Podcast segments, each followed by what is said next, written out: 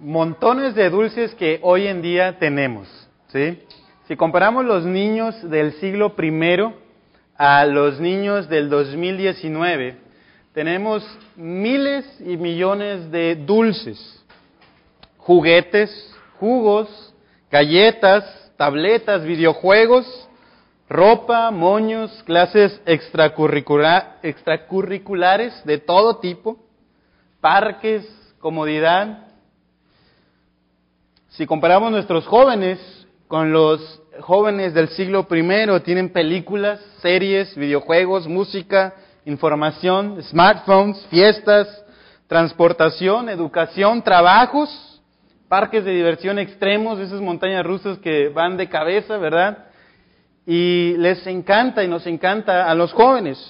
Si comparamos a las hermanas, a las damas del siglo I, a las de hoy, del 2019, bueno, tenían eh, ellas en el primer siglo que ir a sacar agua de la, de la noria, y sin embargo hoy tienen agua dentro de la casa, tienen bolsas, joyería, refrigeradores, lavadoras, secadoras, todo tipo de ingredientes para cocinar, maquillaje, zapatos, perfume, ropa, cafés de todos los sabores habidos y por haber, descafeinado, y en todas sus cafeterías preferidas, de todos los colores y sabores, calientito, frío, tibio, como sea, ¿verdad?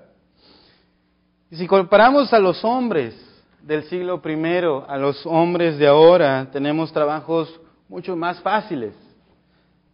Carros, herramientas, libros, deportes, supertazón, televisión, televisiones gigantes, ¿sí? Netflix, aire acondicionado, comida, esto es lo mejor, yo creo, comida ilimitada en los restaurantes, ¿verdad? Etcétera, etcétera, etcétera. En general, hermanos, todos ahora, si nos comparamos con esa, esas gentes del siglo I, tenemos mil veces más que en ese tiempo. Y sin embargo, somos de las generaciones más insatisfechas. Somos de las generaciones que aún teniendo todo, deseamos más. No sabemos ni qué deseamos, pero deseamos mucho más. Eh, según la OMS, ocupamos en el número de, en el escalón de suicidios la posición número 80. México ocupa la posición número 80. Eh, no está nada mal, de ciento y tanto de países. Pero la tendencia a nivel mundial del suicidio ha aumentado el 60% desde 1950 para acá. El 60% el aumento de suicidios. Ahora, entre 2014 y 2016 se ubicaron 6.377 casos de suicidios en todo el país. Esta cifra es 14% superior al periodo previo del 2010 al 2013. En, ese año, en esos años hubieron 5.547 casos. Ahora, Nuevo León ocupa el octavo lugar en suicidios en la República. Esta es una cifra alarmante. En México, el suicidio es la segunda causa de muerte entre jóvenes entre 15 y 29 años. La segunda causa de muerte. ¿Por qué estamos tan insatisfechos? Después de tener todas estas cosas que nuestro dinero tal vez puede comprar o la generación en la que vivimos eh, tiene las comodidades impresionantes como ninguna otra generación anterior las ha tenido, ¿por qué seguimos estando insatisfechos? La generación del primer siglo igual se sentía insatisfecho. Pero el problema es que nuestra tendencia es buscar la satisfacción, nuestra saciedad en cosas equivocadas. O aún buscamos a Jesús, venimos a la iglesia por las razones meramente equivocadas. ¿Y cómo es eso? Bueno, lo vamos a ver hoy. buscamos la satisfacción y nos saciamos en cosas equivocadas o aún buscamos a Jesús por las razones equivocadas. Y por eso es que, porque Jesús es el pan de vida eterna, ¿sí? Lo hemos visto la semana pasada, Jesús es el pan de vida eterna, tú y yo, ¿sí? debes comer de él para tu satisfacción total. Tú debes comer de Él para tu satisfacción total. Hermanos, hoy tenemos eh, que ir a Juan capítulo 6, versículos 41 hasta el 71. Así que ponte cómodo en la silla. Vamos a intentar hacerlo lo más eh, breve posible también, pero es demasiada información para cubrir cada palabra, cada rinconcito eh, lleno de joyas en este pasaje. Y vamos a dividir este pasaje en tres secciones. Y ahorita leímos nuestra primera sección que es del 41 al 49. Y ahí se ubica nuestro primer punto. Nuestro primer punto es, ven al pan de vida para encontrar salvación eterna. Ven al pan de vida para encontrar salvación eterna. Y el pasaje que acabamos de leer se comienza con una palabra negativa. Un tanto negativa, dice murmuraban. Normalmente murmuramos, decimos cosas de las personas no muy agradables. Ay, he visto quién sabe qué, he visto fulanito, que... Y empezamos a decir, no las decimos en alta voz. Si yo quiero decir algo bonito de sed, pues lo puedo decir algo en alta voz. Pero si le quiero decir a Nacho algo de sed, normalmente voy a acercarme a Nacho y decirle, ¿ya viste cómo viene sin corbata? ¿Sí? Y, y, normalmente eso es lo que hacemos, murmuramos, decimos cosas no tan agradables de la otra persona. Y unos días después de ver milagros poderosos como alimentar entre 15 a 20 mil personas, seguramente cinco mil personas, se dice el Evangelio, cinco mil hombres, con todo y niños y mujeres eran tal vez hasta veinte mil. Ah, tal vez ya habían escuchado de que Jesús anduvo sobre el mar, que se calmó la tempestad y llegaron a tierra. De ver esos poderosos milagros, ser satisfechos en sus barrigas, por el pan y el pescado que Dios mismo les habían dado, se muestra su verdadera naturaleza. Eran falsos seguidores. Su naturaleza es que eran pecadores y eran seguidores por conveniencia. Murmuraban, y no solamente murmuraban porque Él decía que era el pan del cielo, sino murmuraban y se burlaban de Jesús. Diciendo en el versículo 42, ¿no es este Jesús el hijo de José cuyo padre y madre nosotros conocemos? ¿Cómo pues dice este, del cielo he descendido? Si yo lo conozco, tal vez había uno u otro por ahí que decía, yo, hasta jugamos con él. Sí, él hizo la, las sillas de mi casa, ¿verdad? Yo lo conozco muy bien, sé quién es. Es el hijo de José el carpintero. María es su mujer, la mujer de José. Y se burlaban, tenían muy en claro lo que significaba pan que descendió del cielo. Su hostilidad hacia Jesús crecía y crecía de manera exagerada. Pero Jesús conocía a todas las personas. Jesús conocía lo que estaba pasando en sus cabezas, lo que estaban diciendo, y Jesús mismo les dice, no murmuréis entre vosotros, porque Jesús sabía lo que ocurría en sus mentes y Jesús sabe lo que está ocurriendo ahorita en tus mentes y lo que platicas tal vez en murmuraciones contra otros. Esta semana escuchaba de un pastor que estaba muy cargado, muy inquietado, al decir que algunos hermanos estaban hablando mal de él en la iglesia. Y decía que leería.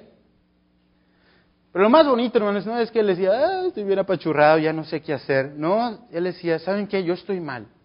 Porque me hiere y me, y, me afecta que otros salen mal de mí porque no estoy poniendo mi vista en el Evangelio. No estoy poniendo mi vista en lo que es el amor de Dios hacia mi persona. Y Jesús mismo menciona después más adelante en el versículo 44, un versículo bastante controversial. Pero ¿por qué dice todo esto? ¿Sí? ¿Por qué vamos a ir al 44, que es un versículo bastante controversial? Porque él al ver que estaban murmurando, diciendo cosas de él, burlándose, él veía un propósito más grande, que era que su Padre, mejor vamos a leerlo así como tal como dice, ¿no? El versículo 44, ninguno puede venir a mí si el Padre que me envió no le trajere y yo le resucitaré en el día postrero. ¿Sabes por qué siguen murmurando? ¿Saben por qué se siguen burlando? Porque mi Padre no les ha traído a mí.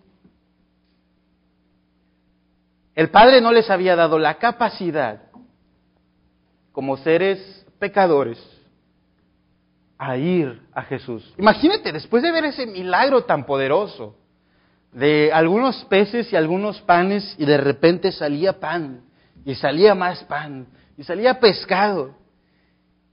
Y no solamente los, los llenó, no solamente fue un probete, como decimos, ¿verdad? No solamente fue un tentempié, no, los llenó y sobró. Y aún así no podían creer. Y Jesús dice, no pueden creer porque mi Padre no les ha atraído. Ahora, ¿tendrías a, un, a una coralillo de mascotas suelta por tu casa? No, ¿verdad, Ana Mari? No. Ahora, ¿tendrías que estar demente, sí, para tener una coralillo en tu casa, sabiendo que está al acecho para morderte. O la coralillo tendría que tener una operación, tendría que quitarle todo el veneno, cambiarle el cerebro y ponerle tal vez un cerebro de gato un cerebro de un perrito para que no muerda y aceche a la gente. Y solo así, ¿sí? si te gusta tanto escuchar ese eh, bueno, eh, eh, escuchar esa que se va arrastrando por el piso, tendrías a una mascota de coralillo. Lo natural de la coralillo es morder y ver a la persona morir, ¿verdad? Creo que esa es su satisfacción. Y como pecadores, hermanos, nuestra tendencia es a rechazar a Jesús, murmurar sobre Jesús y burlarnos de Él. Eso es lo que hace el mundo. Rechazan a Jesús, murmuran de Jesús y se alejan de Él. Ahora, ¿por qué no pueden venir? Porque su naturaleza es pecadora. Tiene que ocurrir algo así como la coralillo, algo exterior Tendríamos que abrir el cerebro ¿sí? de la coralillo y quitarle, y cambiarle y poner un cerebro de gatito, ¿verdad? Para que sea buena. Ahora, es lo mismo con los pecadores. Se tuvo que hacer una operación contigo y conmigo, de parte del Padre. Dice ahí más adelante, escrito están los profetas, y serán todos enseñados por Dios. Así que todo aquel que oyó al Padre y aprendió de él, viene a mí. Dios les enseña a todos, les muestra el camino a todos y a cada uno de nosotros. Nos abre el entendimiento, porque tú, por tu persona, no puedes venir solo a Cristo. Ahora, compáralo con tu amigo o con tu vecino. ¿Por qué él no viene a Cristo? ¿Por qué tu familiar no viene a Cristo? ¿Qué es la diferencia? ¿Serás tú más bueno? Vamos, hermanos, si somos honestos, aquí somos una bola de pecadores. Y muchos de los más groseros. No somos mejor que el vecino, no somos más inteligentes. No todos los que están aquí tienen un grado de, doctorado o dos doctorados en las escuelas. Sino que hemos sido alcanzados por Dios. Ah, Jesús hablaba en Mateo 11, 23, y tú, Capernaum, donde se habían hecho más o menos estas cosas, ¿acaso serás elevada hasta los cielos? ¿Hasta el Hades descenderás? Porque si los milagros que se hicieron en ti se hubieran hecho en Sodoma, fíjate de quién está hablando, esta hubiera permanecido hasta hoy. Si los milagros y todas esas cosas increíbles que se hicieron en esa área, si hubieran hecho en Sodoma, ¿qué haya pasado en Sodoma, hermanos? Está casi igual que Monterrey, ¿verdad? O que más que México, Ciudad de México, ¿verdad? Horrible. Y, están pasando cosas, eh, pasaron cosas eh, espantosas. Y dice Jesús, si se hubieran hecho estos milagros en Sodoma, esta hubiera permanecido hasta hoy. Por lo tanto, estos hombres no resucitarán en el día postrero. Porque el Padre no les atrajo hacia Él. ¿Te parece esto elitista? ¿Te parece exageradas las palabras de Jesús? Nos, nos, pasarían, nos, parecerían mucho más exageradas si pensáramos que esto fuera para nuestros hijos, que Dios no atrajera hacia el Padre, o hacia nuestros padres, o hacia nuestros, nuestros hermanos carnales. Pero hermanos, el problema con los con nosotros los pecadores que no y sobre todo eh, antes de haber conocido a Jesús es que siempre íbamos a revolcarnos en el lodo del pecado. Y sin embargo, a pesar de nuestros esfuerzos de ir en contra de Dios, por nuestra naturaleza, Él nos atrajo a Cristo. ¿Cómo es esto? ¿Cómo es esto que nos atrajo hacia Cristo? ¿Es por su pura gracia? por su amor incomprensible por ti y por mí.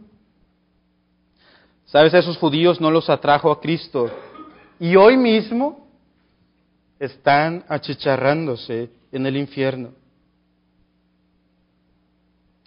Yo espero que todos los que están aquí abracen la salvación igual que yo.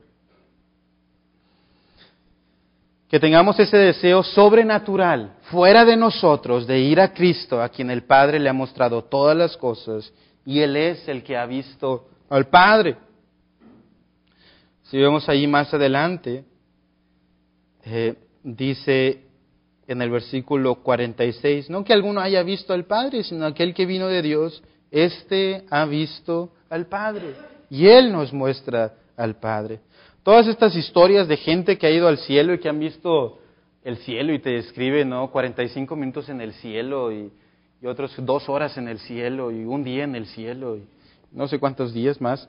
Ah, son tonterías. Dice ahí, nadie ha visto, nadie ha ido al cielo y nos puede explicar cómo es el cielo.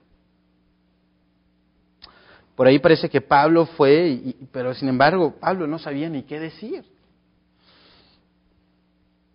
el que te dice quién es Dios Padre es Jesús y Él nos muestra al Padre. El Padre por su voz nos atrajo a Jesús, pero esa es la voluntad del Padre desde antes de la fundación de este mundo. Si vamos todos, por favor, a Primera de Timoteo 1.9. Primera a Timoteo, capítulo 1.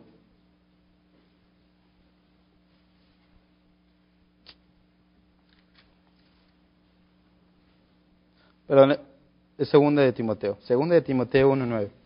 Segunda de Timoteo 1.9.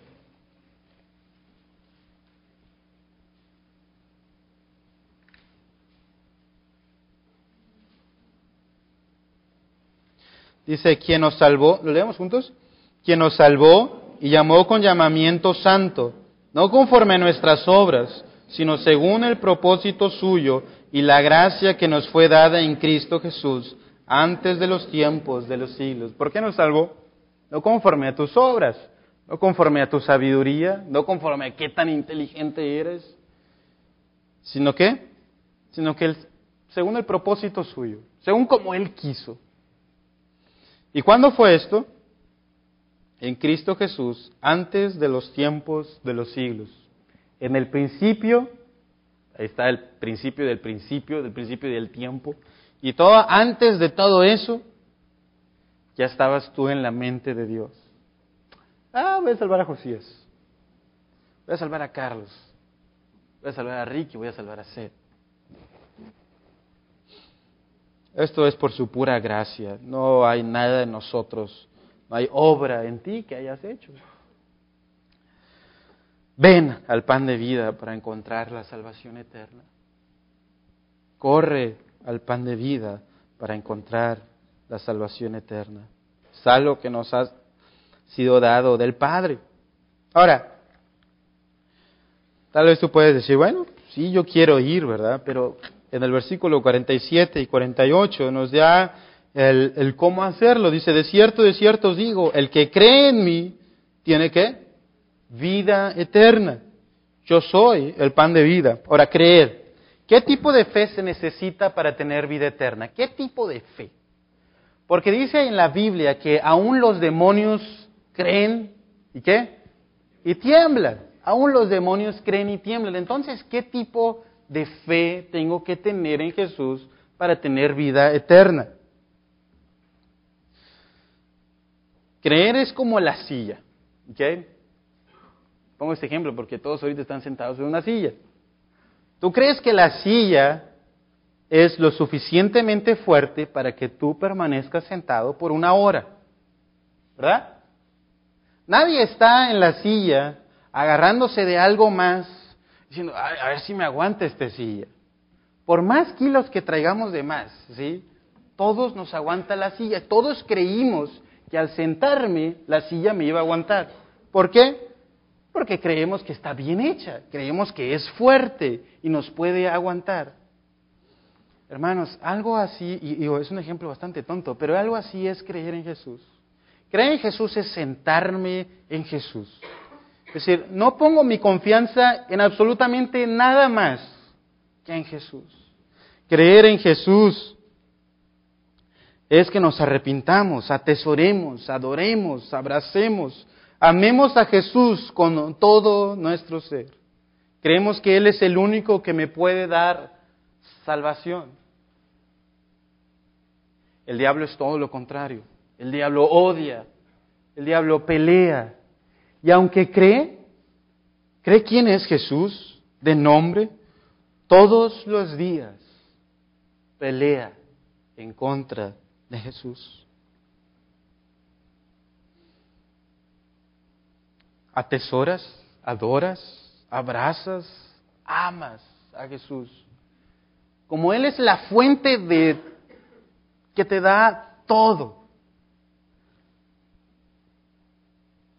Eso es creer. Eso es creer que Él es el pan de vida. Yo soy el pan de vida. Qué bonito es eso, que aún la fe es un regalo de Dios, dice Efesios capítulo 2. Entonces, si tú has sido llamado, ven a Jesús. Ven a Jesús. El Padre te ha traído hacia Él. Cree.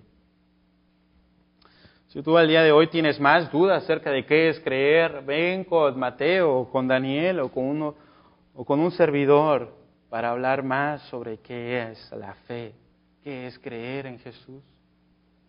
Hoy es el día de salvación. Y mi querido amigo, no queremos que te vayas de aquí sin haber sido explicado el Evangelio. Entonces nuestro primer punto es ven. Segundo punto es, come del pan de vida para permanecer de él. Come del pan de vida para permanecer en él. Si leemos del versículo 49 al 59, dice, vuestros padres comieron el maná en el desierto y murieron. Este es el pan que desciende del cielo para que el que de él coma no muera. Yo soy el pan vivo que descendió del cielo. Si alguno comiere de este pan, vivirá para siempre. Y el pan que yo le daré es mi carne, la cual yo daré por la vida del mundo. Entonces los judíos contendían entre sí diciendo, ¿cómo puede éste darnos a comer su carne. Jesús les dijo, de cierto, de cierto os digo, si no coméis la carne del Hijo del Hombre y bebéis su sangre, no tenéis vida en vosotros. El que come mi carne y bebe mi sangre tiene vida eterna, y yo le resucitaré en el día postrero. Porque mi carne es verdadera comida y mi sangre es verdadera bebida. El que come mi carne y bebe mi sangre, en mí permanece y yo en él. Como me envió el Padre viviente y yo vivo por el Padre, asimismo el que me come, él también vivirá por mí. Este es el pan que descendió del cielo, no como vuestros padres comieron el maná y murieron. Al que come de este pan vivirá eternamente. Estas cosas dijo en la sinagoga, enseñando a Capernaum. Ahora, versículos 49 al 51. Y está hablando sobre el maná. Y esto ha sucedido siempre. Desde siempre la gente se queja. Cuando les dieron maná, y les dieron, eh, era como hojuelas, sabor miel. Parece que estoy haciendo un anuncio de un comercial de cereal, ¿verdad? Pero era algo como eso, ¿sí? Y uno de mis cereales favoritos ya no se hacen hoy en, creo que ya no se hacen hoy día. Si alguien lo encuentra, dígame. Pero es el que se llama Gold, ¿sí? Nunca, ya no lo encuentro. Me encantaba, este, sabía demasiado azúcar, ¿verdad? Estaba riquísimo y era de mis favoritos. Ahora, cuando yo pienso en el maná, pienso en algo así como ese sabor, ¿no? Eh, si lo han probado, eh, es para que entren aquí sus, eh, el, gusto, ¿verdad? De, de, su lengua ahí, encuentren ese sabor. Ahora, pero desde siempre la humanidad se ha, ha murmurado. En esa época murmuraban y decía, ya estamos hastiados del pan, ya no queremos este pan. Ahora danos, ¿qué pidieron? Carne, ¿verdad? Ahora danos carne. Eran recios también ellos, ¿sí? Dame pan, bueno, y la carnita, ¿dónde está? Entonces, murmuraban y se quejaban. ¿Sabes por qué mandó el maná? Primero para alimentarlos materialmente, ¿sí? físicamente, pero porque era un símil sobre Jesús. Ahora, todas estas personas, ¿sí? Murieron. Todas murieron. Y este es el contraste de lo espiritual a lo material en este capítulo. Todo lo material se va a acabar. Todo lo que ves en este edificio se va a acabar tarde o temprano. Y tal vez algunas cosas van a quedar como reliquias y que van a decir, mira, hace muchos, tres mil años, ¿no? Eh, se hizo unos cultos aquí en La Gracia, en esta colonia se llamaba Santa Mónica y etcétera, etcétera. Pero va a quedar alguna piedra o tal vez algún blog o la pantalla ahí toda destartalada. Pero se va a acabar. Pero lo espiritual, esta es la diferencia, no se va a acabar. Esta va a ser para siempre. Tu espíritu será para siempre.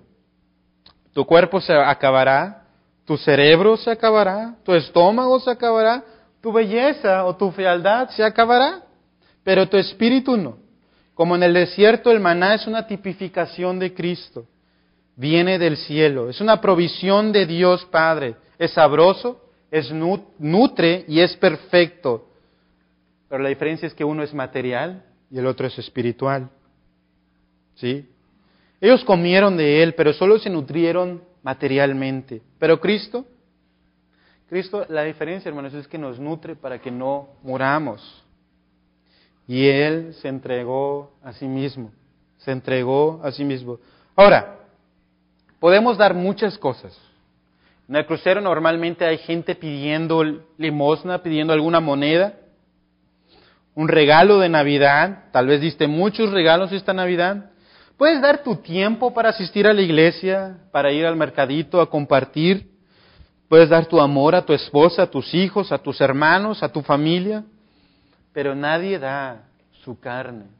Ahora, tal vez alguno pudiera decir, sí, yo daría mi vida, doy mi vida por el desconocido. Ahora, no solamente un desconocido cualquiera, sino este desconocido no es un buen hombre. Este desconocido es uno que rechaza todo lo que tú eres, todo lo que tú crees. Este desconocido te odia, este desconocido te maldijo, este desconocido te aborreció con todo su ser y con todas sus fuerzas. Y después de dar toda tu carne, tu sangre, tú sabes que una y otra vez va a cometer hechos malos, va a cometer pecado tras pecado.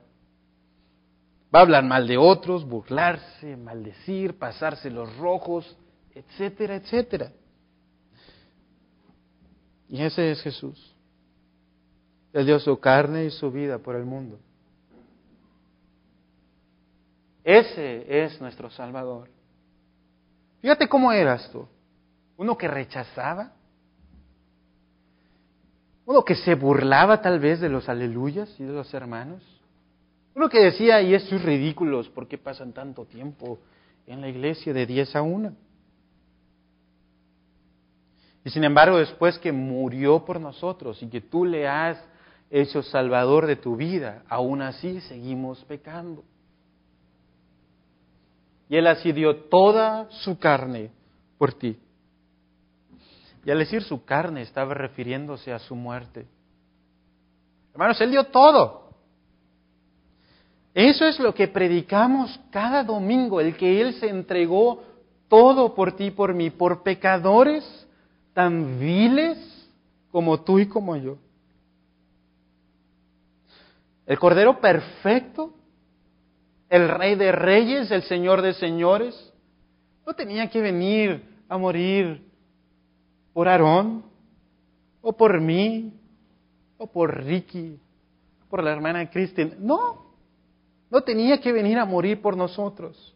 Sin embargo, es un amor que dio todo, su vida, por ti y por mí, para salvarnos por amor.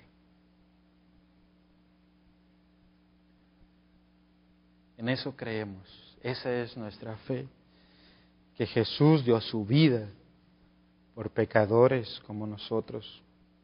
Ahora, come del pan de vida para permanecer en él. Y en el versículo 52, dice, pero en el versículo 51, 50 y 51, este es el pan que desciende del cielo para que de él come, no muera. Yo soy el pan vivo que descendió del cielo. Si alguno comiere de este pan, vivirá para siempre. Y el pan que yo daré es mi carne, la cual daré por la vida del mundo.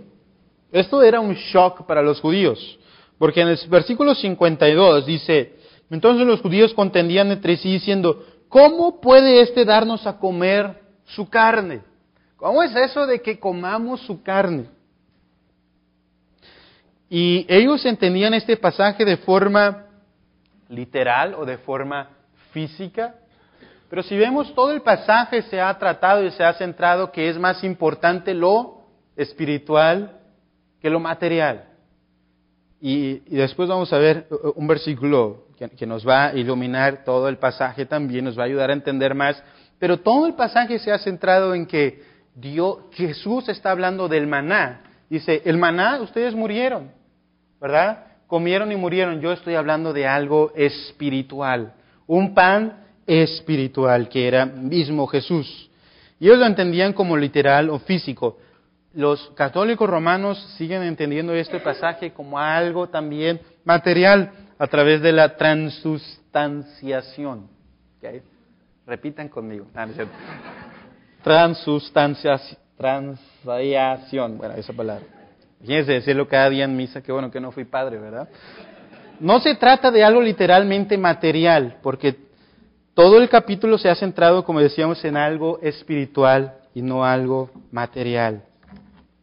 Ellos no entendían ni lo veían como algo material, así como Nicodemo le dijo a Jesús, ¿cómo me voy a meter otra vez en el vientre de mi madre? ¿Cómo es eso? No quepo, ¿verdad? Bueno, era algo espiritual a lo que se refería Jesús. Lo que Jesús ahora quiere decirnos es sumamente importante, porque en el versículo 53 nos habla de desierto, desierto te digo. Y en el versículo 53 y 54 nos habla de lo que pasa si es que no comes o si sí comes. ¿sí? Nos da lo positivo o lo negativo. Versículo 53 dice, si no coméis Y aquí está lo negativo. La carne del Hijo del Hombre y bebéis su sangre, ¿qué pasa? No tienes vida eterna, vida en, ustedes, ¿verdad? Y el 54 dice, el que come mi carne y bebe mi sangre, ¿qué cosa? Tiene vida eterna. Y yo le resucitaré en el día postrero. Y esto de comer estamos un poquito más acostumbrados a lo que decimos, ¿no? Mis hermanas acostumbran a decir, me la quiero comer a besos, ¿verdad? Hablando de Rebeca o de Sofía, ¿no? Se la quieren comer a besos. O eh, si hablamos tal vez entre esposos y ah, si alguien se dice así, me lo quiero comer a besos, también es válido. Sobre todo, eh, tal vez a veces decimos se tragó su orgullo, se tragó la broma. Tal vez en el, en el sur del continente dice, no trago a tal persona, o la paso, ¿verdad? Pero eh, la vida física se necesita comer y beber. ¿Estamos de acuerdo? Necesitamos comer y beber todos los días. Por cierto, yo traigo mucha sed. Necesitamos comer y beber. Y así podemos apropiarnos de los ingredientes del agua y de lo que nos hace para nuestro cuerpo. De la misma manera nos tenemos que apropiar ¿sí? del sacrificio de Cristo en la cruz para tener vida eterna. Lo tenemos que hacer nuestro. ¿Qué tal tú? ¿Cómo estás tú? ¿Estás comiendo y bebiendo su sangre? Para nosotros se nos hace un shock, ¿verdad? Comer y beber su, su cuerpo, su carne y su sangre. Esto era un shock para los judíos que tenían prohibidísimo tomar sangre y mucho menos comer carne humana, ¿verdad? Para ellos era un shock. Pero estar con Jesús es que me tengo que apropiar de su muerte cada cuando, hermanos. Ayer, los domingos, los lunes, domingos y jueves, todos los días. Tengo que estar digiriendo y entendiendo el Evangelio de Jesús todos los días, que Él entregó su carne y apropiarme de lo que Él hizo, de su muerte. Tengo que estarme recordando a mí mismo todos los días que no hay nada más glorioso, no hay nada más grande que yo pueda estar de este lado del cielo, de este lado del cielo que Jesús.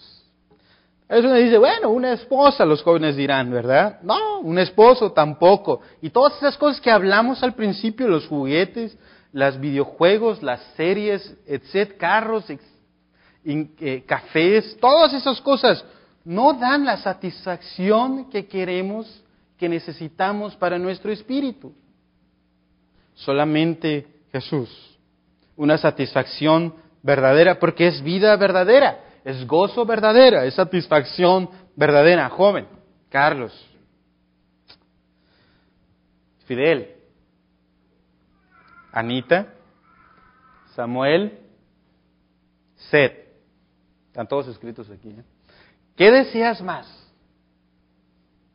¿Qué deseas más? ¿Dónde están tus pensamientos permanentemente?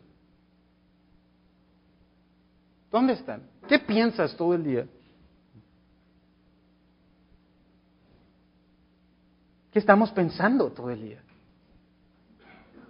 Nos apropiamos de la carne, de la sangre de Jesús. Nos apropiamos de ese sacrificio. Lo tenemos presente todo el santo día. Desde que nos levantamos, pensamos y nos gozamos en el sacrificio de Jesús, que ahí está mi todo.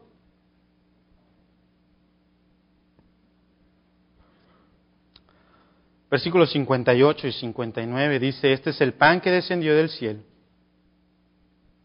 No como vuestros padres comieron el maná y murieron. El que come de este pan vivirá eternamente. Estas cosas dijo en la sinagoga, enseñando en Capernaum. Lo material no es malo. No fue malo que los israelitas comieron, ¿sí? Para nada. Todo lo que vimos al principio no es un pecado. No dije nada pecaminoso de lo que pudiéramos hacer o disfrutar. Al contrario, hermanos, disfrutemos de, de todo eso, lo que Dios nos ha dado. Dios se los dio a los israelitas, les dio maná para disfrutarlo, pero se acabó y todos murieron físicamente. Pero lo que sí te tienes que apropiar todos los días, aunque no tengas todo lo demás, aunque te falte la casa, aunque te falte ropa, aunque te falte comida, es Cristo. Porque sin Él, ¿sí? Todo lo demás no vale absolutamente nada. Pablo decía, lo tengo como nada para ir y gloriarme en Cristo. Mi meta es Cristo, mi vida es Cristo, ¿sí? Y si muero también es Cristo. Todo mi ser es Cristo. Para mí lo que vale es Cristo y no lo material. Me vale lo material, decía Pablo. Lo tengo como basura porque en Cristo lo he ganado todo. ¿Por qué están estas gentes en Venezuela viviendo así, hermanos? ¿Por qué? ¿Por qué sin tener nada? ¿Por qué sin, pensar en sus hijos y en todo lo que está pasando en ese país? ¿Por qué entregarías tu vida por eso? ¿Por qué? Porque en Cristo lo tienen todo. No ven absolutamente nada de lo material. Lo que te podría ofrecer nuestro país, que tenemos, aunque no somos la comodidad andante, tenemos todo. Y sin embargo,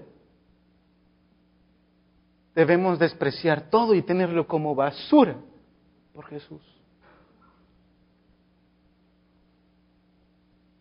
Vive como si lo que tienes no pasara nada. Si lo tengo hoy, qué bueno, y si no lo tengo mañana, qué bueno. ¿Cuánto nos quejamos por todo? Que si lo tengo, que si no lo tengo, que si no tengo zapatos, que si tengo zapatos, que si estoy incómodo ahorita, que si no estoy cómodo. Y nunca estamos deseando a Jesús, que es quien nos satisface. Versículos 60 a 71 es nuestro tercer punto. Nuestro tercer punto es rechazas o permaneces en el pan de vida. Rechazas o permaneces en el pan de vida. Y aquí vamos a ver un versículo, el, 60, el 63. Es el que está increíble.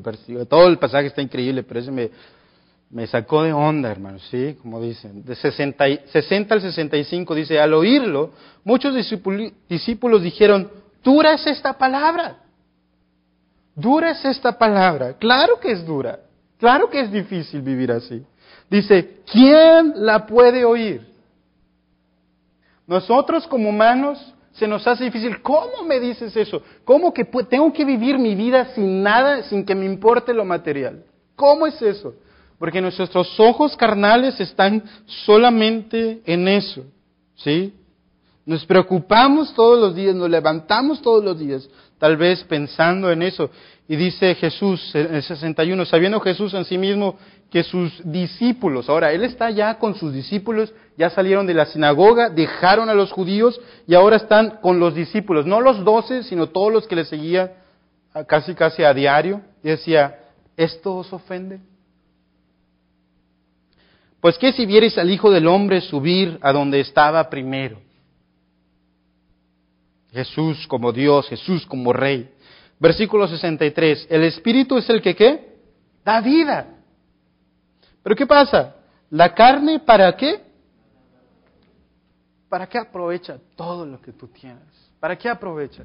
Ahora, la carne no es mala, porque Jesús mismo se hizo carne, ¿verdad? pero no aprovecha para nada lo más importante que es lo espiritual. Para nada te va a aprovechar. Las palabras que yo os he hablado son qué? Son espíritu y verdad. La carne para nada te va a dar esa satisfacción que corremos y corremos a diario.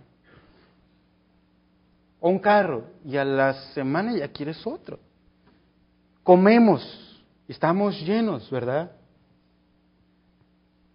y mañana queremos otra cosa, no lo que comimos ayer. Quiero otra cosa. Dame un sabor diferente. Tomamos una bebida y después de tomarla tal vez por un año, queremos otro tipo de bebida ahora. Y, salen nuevas marcas. O los zapatos, ¿por qué no siempre traemos los mismos zapatos? Si están tan bonitos los que compraste. ¿Por qué? Porque necesitamos otros zapatos. Porque no te va a llenar jamás. Pero Jesús, Jesús es el mismo evangelio desde siempre y hasta ahora. No ha cambiado y no va a cambiar. Eso satisface.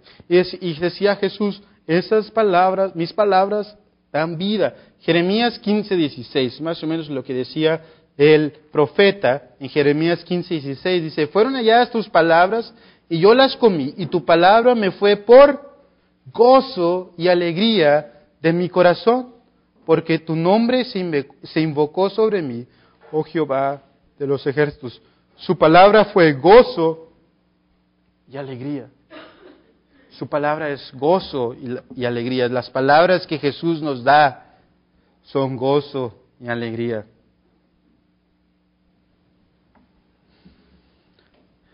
De los discípulos, algunos pseudo discípulos, ¿verdad? Ah, dice en el 64, pero hay algunos de vosotros que no creen, porque Jesús sabía desde el principio quiénes eran a los que no creían y quién lo iba a entregar. Dice en el 65 y 66, y dijo, por eso os he dicho que ninguno puede venir a mí si no le fuere dado del Padre. Desde entonces muchos de sus discípulos volvieron atrás y ya no andaban con él. Esos discípulos, él sabía que no iban a creer. ¿Qué es esto de darse del todo? Creer, aprovechar del todo tener al todo solamente como Jesús, comer su carne, apropiarme de su sangre, eso es demasiado. Y he escuchado muchas veces esta pregunta. ¿Cuánto me tengo que comprometer? ¿Cuánto es mi compromiso con la iglesia? ¿Cuánto es mi compromiso con Jesús?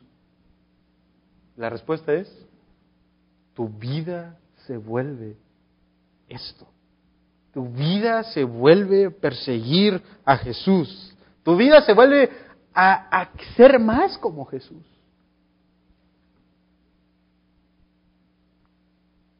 ¿Rechazas o permaneces en el pan de vida? ¿Rechazas o permaneces? Y aquí nos aparece el traidor por excelencia, Judas. Y no ha habido más grande traidor que este. Esto es triste, hermanos. Ver hermanos que se van, que rechazan el Evangelio, o pseudo hermanos, ¿verdad? Para mí, al ver esto, para mí es un shock. Y he visto a varios. Es un shock, no lo puedo creer. Estaban con nosotros, aparentaron cierta piedad. Algunos hasta los vi compartir. Pero se fueron. Su satisfacción no fue Cristo. Y por eso Jesús recuerda otra vez, como en el versículo 44, y dice, por eso os he dicho que ninguno puede venir a mí, ¿sí que? Si no le fuere dado del Padre. La providencia del Padre es lo que daba aliento a Jesús y nos da el enfoque correcto en nuestras vidas.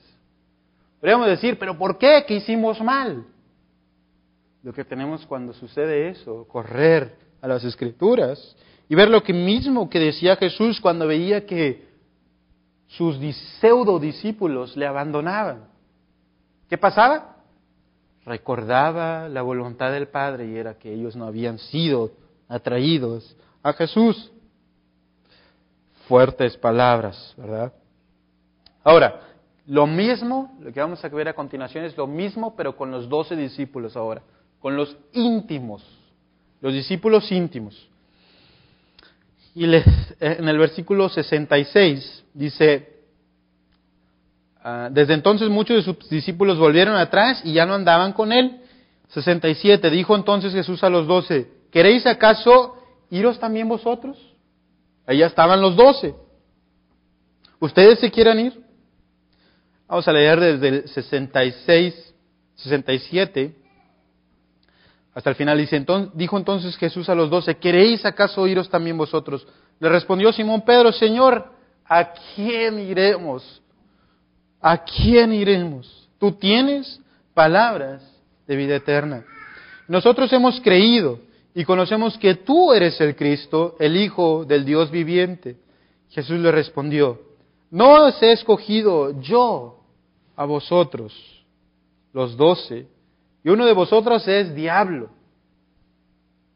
hablaba de Judas Iscariote, hijo de Simón, porque este era el que le iba a entregar y era uno de los doce. Ustedes también se quieren ir. Aquí le da la oportunidad a Pedro, después de andarse eh, hundiendo en la barca, ¿verdad? Decir estas bellísimas palabras que debe ser nuestro estandarte de vida. Señor, ¿a quién iremos? Tú tienes palabras de vida eterna. En ti queremos permanecer. Esta debe ser nuestra respuesta el día de hoy. ¿A quién iremos, Señor? ¿A quién puedo ir? Tú tienes palabras de vida eterna. No hay nada más hermoso que tú. No hay nada más que me pueda llenar que tú. Después de ver este precioso mensaje, este precioso sermón de Jesús hacia los judíos, y de ver que lo terrenal, lo material no les llenaba, porque lo terrenal lleva a la muerte y lo espiritual lleva a la vida. Pedro dice, tú tienes palabras de vida eterna. ¿A quién iremos? Nada me, satisface más que tus palabras, más que tú, quién eres tú. Y así debemos de ser, hermanos. Dice Pedro, nosotros hemos creído y conocemos que tú eres el Cristo, el Hijo del Dios viviente. Eso es lo que yo creo, que Jesús es el Cristo y se lo apropió y dobló su rodilla delante de Jesús en su corazón.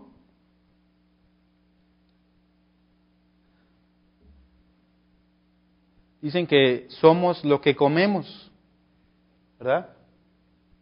De nosotros si comemos y bebemos a Jesús, de nosotros va a salir Jesús va a salir sus palabras. ¿Has visto a otros hermanos cómo son más como Jesús? He visto hermanos y aquí en la iglesia cómo van acercándose a ser cada vez más como Jesús. Sabes que ellos tienen un secreto. Un secreto que te, hoy te lo voy a divulgar y es que Él se ha apropiado de Jesús. Él come y bebe a Jesús todos los días. No significa que no falle, pero Él permanece en Él, permanece en sus palabras de vida eterna. Por eso cada día se parece más a Jesús. ¿Por qué? Porque se apropia de las palabras de Jesús. Aún el gran apóstata de apóstatas, sí, fue Judas. El crimen más grande que se ha cometido en esta tierra fue Judas.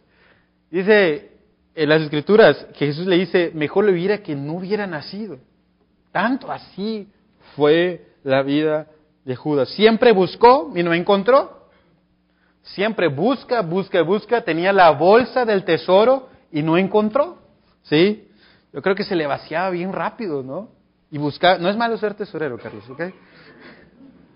Buscaba y buscaba y buscaba y él ser tesorero, ¿sí? Se robaba de la bolsa y no se saciaba. Ahora, ¿por qué le estaba buscando Judas a Jesús? Como los demás judíos, para hacerle su rey, para que le diera un puesto, ¿sí? Para que le, tal vez le hiciera sargento sobre China, o le hiciera el principal sobre su reino.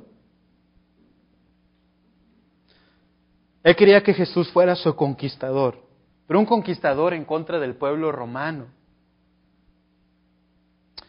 Y al no encontrar eso en Jesús, al buscarlo por las razones equivocadas, lo traiciona. Lo traiciona porque su persona, la persona de Jesús, no era quien él creía ser y no podía satisfacer los deseos de su corrompido corazón, de su corazón pecador, por dinero. Siempre buscó dinero y lo traiciona por dinero, por 30 piezas de plata. Ahora, este Judas vivió como unos tres años en aparente piedad. ¿Sí? ¿Se parecía a los apóstoles? Nadie pensó, porque Pedro dice, ¿quién, Señor? ¿Quién de nosotros te va a traicionar? Jamás se le ocurrió por la cabeza que Judas le podía traicionar. Todos se parecían.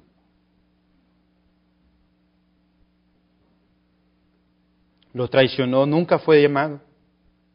Aquel que había comido de la mano de Jesús le traicionaría. Ahora podríamos ser muy morales y acabar esta triste historia de Judas diciendo, ya no hagas nada en lo oscurito. Ya no hagas nada que te desvíe de Jesús. Y eso es bueno, de verdad. Ya no hagas nada que te desvíe de Jesús. Ya no hagas nada en lo oscurito. Ya no te enojes, ya no maldigas, ya no robes, ya no fumes, ya no tomes, ya no seas doble cara como Judas. Pero el problema es que Judas no permaneció en Jesús. Sus ojos estaban siempre en este mundo caído. Ahora, Pedro antes dijo, tú tienes palabras de vida eterna. ¿Y qué hizo Pedro después? Sacó una espada y le mochó una oreja a un soldado. Y luego cuando canta el gallo, ¿qué hizo? ¿Le negó cuántas veces? Tres veces. Tres veces niega a Jesús. Pero la diferencia entre Judas y Pedro, que los dos eran pecadores, es que uno permanecía en Jesús, permanecía en sus palabras. Su vida era Jesús. Y el otro iba a Jesús por conveniencia. Él quería a Jesús que hiciera conforme a su modo. Él quería tal vez que le enriqueciera. Él venía a Jesús tal vez porque quería que su matrimonio estuviera bien, para que le diera comida todos los días. Pues había dinero, ahí había dinero. ¿Por qué crees que las iglesias de falsa doctrina están llenas? Porque les prometen falsas cosas y buscan a Jesús de una falsa manera. ¿Por qué crees que las iglesias de sana doctrina no se llenan? Porque Cristo exige todo y no se rebaja a nada. Pedro se hundió en el agua, traicionó, lo negó, pero volvía a Cristo, quien era su pan de vida. Después lo vemos haciendo milagros, predicando, yendo a la cárcel, por predicar el pan de vida. ¿No le importaba igual lo terrenal? ¿No le importaban los cafés de todos sabores y de todos colores, las bolsas que pudiera haber, el maquillaje que le pudiera comprar a su esposa, los carros, los afanes de todo este mundo? No le importaba todo por con tal de que Jesús fuera su vida. Apropiarse de Jesús. ¿Qué tanto te has apropiado de Jesús? El pan del cielo que nos alimenta eternamente. Ve a Jesús, corre a Jesús. Oramos. Dios, gracias por lo que has hecho con tu palabra. ¿Cuántas veces hemos volteado hasta este mundo? Porque pensamos en nuestro cuando dejamos de adorarte, cuando dejamos de voltear a ti, que pensamos que, que es, ahí está nuestra satisfacción. Y nos encontrar nuestra satisfacción en tu palabra, en Jesús, en estas palabras de vida. Correr a Jesús, venir a Jesús por tu invitación. Debemos hacer más como Él, a comer y beber mostrar a Cristo. Yo te pido por tu iglesia que volvamos una y otra vez a Jesús. Aquellos a quien no han creído, te ruego que tú les toques y podamos compartir de tu evangelio. Por Cristo oramos. Amén.